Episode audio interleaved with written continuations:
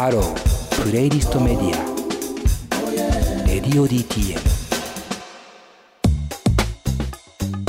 というわけでプレイリストで聴いている方はビリー・アイリッシュで Bad Guy、えーそしてダニエル・ジョンストンで True Love Will Find You in the End。まあ、これに関しては1984年のバージョンっていうのが結構大事なので一応ます。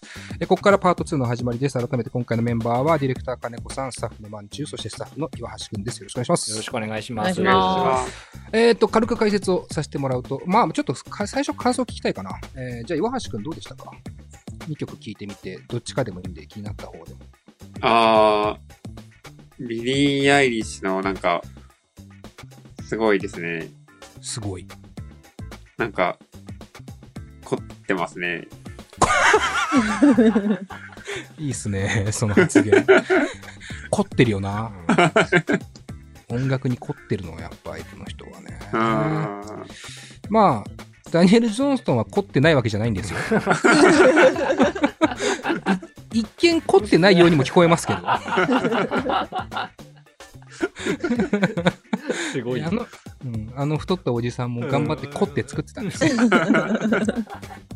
もう亡くなっちゃいましたけど。えー、バンチはどうですか？いや、ビリー・アイリッシュかっこいいっすね。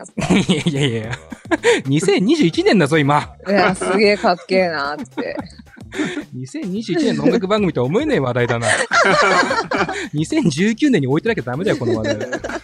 えー、まあ、ビリー・アイリッシュ、まあ、金子さんも聞いとこうかな。どうでした？いやー、ジョンストン、やっぱいい曲だよね、これね。いいですよね。うん。まあ、この曲90年とかのバージョンも多分あって、そうね。でうんまあそうすると結構音が綺麗になったりするんですけど、えっ、とまあビリー・アイリッシュから行くと、えーまあ兄弟で作っているって有名な話っすよね。お兄さんがいて、そのお兄さんが、えーこういろいろやって、ビリー・アイリッシュはまあ作曲とか作詞とかをやるみたいなイメージなのかなと。うんで、この曲入ってるの、あの、When, When You Sleep なんちゃらかんちゃら、うん When We All Fall Asleep か、とかって、Where Do We Go ってアルバム長いタイトルのね。うん。まあ、このアルバム、まあ、グラミー賞5冠とか、なんかそんな取ったじゃないですか。実は卓録らしいと。うんあれじゃないですか。まあ、今後の話にもなるかもしれないですけど、あの、Mac のロジックがさ、うん。あの、それこそ大型アップデートの話したけどさ、はい 以前僕のオープニングで話しましたけど、うんそれはチェックしといてください、うんその時に、そのデモ曲みたいなのがええ。あの読み込めるんですよ。で、それがはいはいはいビリー・アイリッシュの曲なんですよ。あー、なるほど。うんで、ビリー・アイリッシュのその何層にもレイヤーに分かれた、本当に作った曲のデータみたいなのが再現で入ってるんですよ。へえ、あ、そうなんだ。そうそうそう。へえ、初めて知った。えーそそれ、面白いっすよ、むちゃくちゃいいじゃん。うん。で、ビリー・アイリッシュの曲をいじれるんですよ。ええ、えー超最高じゃん。うん何それ？知らなかったわ。マジで？これ結構、うんあの話題だったんですよ、それ。そうなんだ。へーロジックの大型アップデートの時に話してよ、その話。知ってるかと思ったわ。全然知らなかった。そうなんですね。うんまあ、あのーまあ、自宅で作ってるっていう風に言われてますよね。ビリー・アイリッシュはお兄さんと。で、ほとんど二人でやってるっていう噂ですよね。で、それで要はこのまずアメリカのもうトップ中のトップまでまず行っていて、うんもう全世界でナンバーワンアーティストぐらいのね、うんえー石鹸の仕方をした。だからこれはだから、卓録っていうところに対してまずスケール感は関係ないですよね。うんうん。売れる売れないも関係ないし、卓録だからデモってわけでもない。うんもう今は主流な、むしろ、うんえー制作方法にもなってるってのはわかりますし、まあ、音を一聴して卓録かどうかっていうのはもうわからないですよね、なかなかね。うん。うんでこれがプロデューサー入って、プロダクション使ってとかじゃないうんものかどうかっていうのは、まあ正直このビリーアイリッシュのアルバムも正直僕は詳しくはわからないけど、まあ卓録のスタイルをえーやっている人たちっていう、まあ世界で一番有名かな、今ではって感じですね。で、ダニエル・ジョンストンに関しては、まあ聞くとわかると思うんですけど、まあ一人ですよね、これは。あの、わかるやつですね、これはね。あ、これ、これ一人で家だな おそらくだけど、これ一人で家じゃねえかなって、えーわかるスタイルの卓録アーティストというか。だからさ、ね、これ聞いてわかると思うんですけど、どっちがいい？どっちが優れてるって言われると、まあ、それはそれぞれじゃんってなっちゃうじゃないですか。うんだから、音が悪いとか、音がいいっていうのも、また一つ、その、なんていうのかな。うん、よし悪しという判断だけではないよっていうところがありますよね。あの、ローファイポップとか、ローファイみたいな言葉よく使いますけど、ローファイっていうのは音質が悪いっていうニュアンスよりも、その音質の、こう、なんていうか、抑揚を楽しむっていうことの方がむしろ大きいというか、うん。どういうのが適してるかっていう意味では、ダニエル・ジョンストンがその音質を気にしてたかどうかは正直わかんない。し、多分気にしてはいないと思うんですけど、うん。えーこういう曲を大量に作って、えーカセットにして自分で売っていたような人ですから。でそしたら、えーニルバーナのカート・コバーンとかうん。が、えーバーンと引っかかって、えー激売れすると。うん。で、もう伝説的なアーティストになっていって、まあ、亡くなってしまうわけなんですけども、まあ、えーなんとなくスタイルが分かったかなと。えー分かりやすく。で、そんなところで、じゃあパート2のトピックいきましょうか。今から始めるなら何から始めればいい？よ今から始めるなら何から始めればいい？そうっすよね。みんなまだわからないという感じでちょっと話していきますけどまず、うん、だから音楽を作ることは変わらないわけですよね。そうね。ダニエル・ジョンストンみたいなのもそうだしビリー・アイリッシュみたいなのもそうだもんね。音楽を作ってる。では共通だから。そう、自宅で音楽を作っているという意味では共通。なので、ここで一個前提として必要なのは、どんなものが作りたいかっていう気持ちですね。うん。まずは。うん。何をしたいのか。うん、ここで、えー楽器をじゃあ何使いたいのかとか、もしくは楽器を弾けるのかっていうところが、まあ一個ありますよね。手軽に音を出す身近なものとしては楽器っていうのがまずそもそもありますから。うんで、それによって、例えばピアノが弾けるんだったら、じゃあピアノを主体とした音楽にするのか。もしくは自分ができなかった、できない楽器でもいいからとにかく作りたいのかっていうところで、えーいろいろまず何を始めるかが変わってくるのかなと思ってますが、えーちなみに岩橋君は楽器は持ってますか？はい、持ってます。何を持ってますか？えーギターがあります。ギターがあると。はい。金子さんはどうですか？僕は僕ピアノは弾けないんですけどはい。ギターは高校の時からやってたんでそれこそアコギもあるしエレキもあるしうん。ベースも一応ありますねうちはうん。んなるほど。まあじゃあ一通りそのバンド的なものをバンド的なのはあるあるっていう感じ。マンチューは何か持ってる？うちはアコギとエレキとピアノ。ああ結構みんな楽器持ってんだね。なんか僕はピアノは持ってませんけども、まあギター、ベース、類、もろもろうん、バイオリンとかもありますけども、まあ皆さん楽器は持っているようですが、えー、なんだろう、心配しないでください。楽器なんかなくてもできるはできますから。個人的に、まず一番あった方がいいなって思ううん機材うんは、 MIDI キーボードですね。うん。もう MIDI 鍵ね。あの、 MIDI っていうのがまた難しいと思うんですけど、これの説明は、ちょっと長くなるから、はしょります。そうね。まあ、簡単に言うと、 MIDI キーボードってそのものでは音は出ないけど、パソコンにつなぐことによって、コントローラー的に様々な音を出すのに便利な道具って感じです。うん。うん。ピアノみたいな形だもんねそう、ピアノ。見見た目は完全にこう、電子ピアノみたいな形。でもっと音が鳴らないんだよねうん。うんこれをパソコンにつなぎますね。ミディキーボードってやつを。で、パソコン上でさっき言った DAW って言われる音楽制作ソフトを立ち上げます。で、そのソフト側で、例えばドラムの音を選びます。ドラムって音があるとするじゃないですか。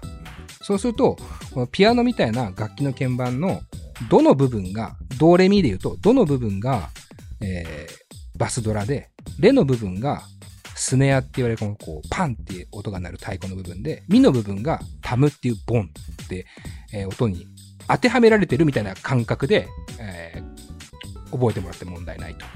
もちろん設定でいろいろ変えられますけど。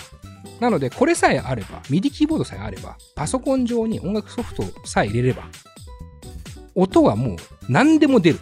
極論ですけど。楽器よりも身近。てか手軽なのかなって思っています。これがあるないで、だいぶね、効率がまず変わってきますね。で、えーその後に、その後にというか、それと同時に、さっき言ってた DAW ってやつですよね。デジタルオーディオワークシステムなのか、スペースなのか、わかりませんけども、を必要とするわけですよ。これはあくまで、あの、今の時代の PC で作るっていう前提ですね。まあ、それが一番わかりやすいよね。わかりやすいですよね。うん。で、えその DAW っていうのは一番有名で、Mac ユーザーだと GarageBand。うん。まあ、これは要は、えー iPhone とか、えー Mac を使っている方々は、えー無料で使える。この GarageBand っていうのは無料だからといっても侮るなかれぐらい素晴らしいソフトだと思いますけども、 GarageBand っていうのがあって。まあ、Windows だとどうなんですかね、金子さんね。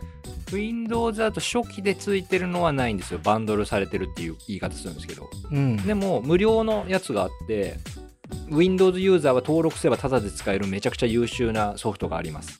おー、なるほど、なるほど。ケイクウォークだっけなテイクウォーク。ケイケイクウォークだケイとかみたいみたいな名前なんですけど、うーん、なるほど、なるほど。あるんですね。ありますまあ、Windows もじゃあ無料で始められるってことですね。はい。うん、うん、うん。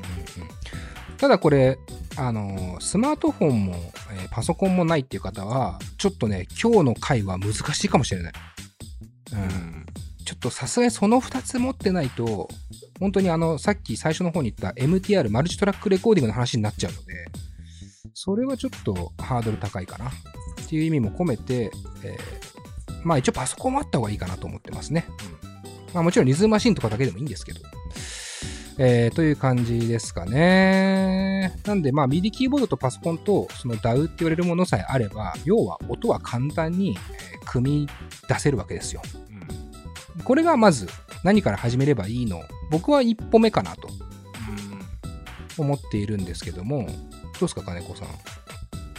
僕の話ですけど、うん。まあ、僕は当然パソコンあるので、なんか、それこそロジックっていう GarageBand のすごい版みたいなはい。やつは入れてたりとかもして、まあ、それでちょっと曲、曲っていうかまあ BGM だけどうん。仕事で使うやつとかも作ったりとかしたこともありますけどはい。最近ね任天堂スイッチ買ったんですよ僕うんうんうんうん。で任天堂スイッチでなんかねえのって探したらああったんですよあ、はいはい。へえ。うん。あのねスイッチでできるんですか？作曲が？しかもコルグが出してるソフトでコルグっていう音楽メーカーうんコルグガジェットっていうのがまあそもそも iPhone とかのアプリとかでもあるんですけどはい。それのスイッチ版が売っててでいいね。そうそう。で、ついついゲームしちゃうんだったら、楽曲制作に向き合おうみたいなつもりで、買って、それでとりあえずね、俺はね、電気グルーヴのね、虹うん。虹のカバーから始めました。まあ、カバー。うんまあ、要は、えー、再現コード進行とか調べて、ちょっとこう、そうね。いなんか一音一音、あここの音使ってんだなとか、はいはい。この、うんこのシンセ使ってるっぽいなとか、こうすると近づくなみたいなのを、ちょっとずつこう、再現みたいなのを、はいはい。ゲーム感覚でそれこそやってるみたいな。うん、なるほどね。まあ、昔からね、あの、ファミコン、スーファミとかでもね、音楽作るね、ソフトはあって、それね、昔はやったりしてましたけどね、うんまあ、今はもうそれが、えー iPhone 上でできちゃうぐらいのね、時代ですから、あれですけど。なんか、マンチューとかこれまで話聞いててどうですか？まあ今なんとなく、こう、機材をまず何を集めるみたいな話から始めちゃいましたけど。そうですね。なんか、パソコンとうん。ミディキーボードがあればなんとかなるって言われて、ミディキーボードねえなって思ってたんですけど、はいはい。スイッチでできるってなったら、ちょっと話変わってきますよね。随分間口広がるなって感じがしました。うんなるほどね。まあちなみにミディキーボードはスイッチより全然安いんですけどね。あの じゃあ、じゃあそっちでもいいかそう、な。この値段感とかも結構重要で、やっぱこう、何かを始めるってお金かかったりするじゃないですか。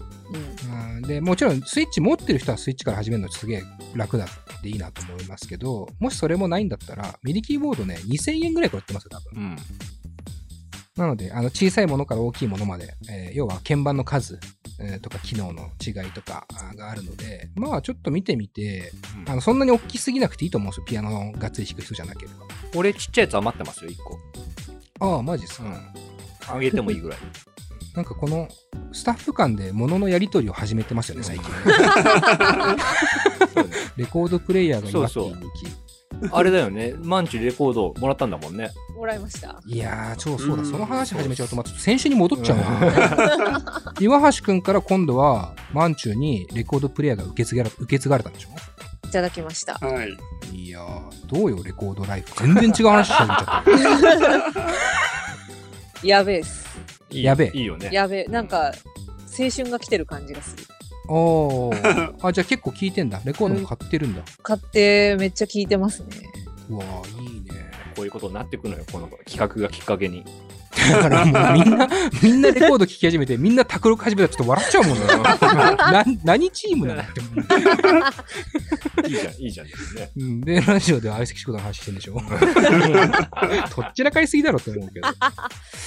まあまあでもね、えー、まあ揃えてみるほどのハードルではないので、まあ何から始めればいいっていうと、えー、まあ Mac 持ってる人が一番いいかなと、まあ Windows も使えるって話でしたけども、いろいろ。えー、まあ無料で DAW をまず入れて、えー、MIDI キーボードを買って、えー、っていうところでとりあえずはいいかな。うん。うんとは思います。で、今の、あのー時代で言うと、もっとお金かけたくないのであれば、iPhone が1台、とりあえずあれば、うん。いける説もありますよね。いやめちゃくちゃある。でそれこそ俺が買ったスイッチのやつも、ええ同じソフトがあの iPhone アプリであるんですよ。うん。で、それで始めたら、まあ移動中とかいつでもそれこそできることになるよね。とは思うし、うんそうですねそのソフト結構えぐくて、うん。めっちゃ作り込める。なるほど。へうんーだこれ、意外とだから、本当侮るなかれソフト多すぎるんですよ、今の時代って。大体がそれ1個で完結できる。ううんん、趣味レベルだったら少なくとも、えー完結できるのかなとは思いますね。で、ただ、なんでじゃあ機材買うの？今、僕が紹介したようなパソコンとか、えー MIDI キーボードとか、えー DAW の世界っていうのはなんで買うのかって言ったら、これ、一番はやっぱ効率的だと思うっていうところだと思うんです。効率化をする。要はやりやすくて、ちまちまこう iPhone の画面だけでやってるのは指が疲れたり、画面見てる目が疲れたりするじゃないですか。だから、こう打ち込みやすく、見やすく、えー作業しやすくするために MIDI キーボードとか DAW とかいろんなものを導入するっていうイメージですかね。音質運動の話はちょっともうちょっと後でっていう感じになりますね。というわけで、えーこの辺でさらに1曲聴いてほしい。まあ2曲にしようかな。うんと思います。今ちょっとあの iPhone だけでもみたいな話しましたけど、iPhone で楽曲制作してることで有名な方が今の時代にいらっしゃいまして。おーいいじゃない。うん。あの、まあもちろんこれ iPhone だけではない。後でちょっと、えー解説しますね。この方の楽曲2つ聴いてください。えー、1つが N サイド。えーこれスティーブ・レイシーというアーティストになりますね。スティーブ・レイシーっていうのはギタリストなんですけども、えー、ザ・あジ・インターネットっていうバンドのギタリストなんですけども、その方のソロ作品 N Side ですね。そして、そのスティーブ・レイシーが、えー作ったトラックにラップを入れたというイメージで聴いてほしいんですけど、えーケンドリック・ラマーで PRIDE。こんな2曲を聴いてください。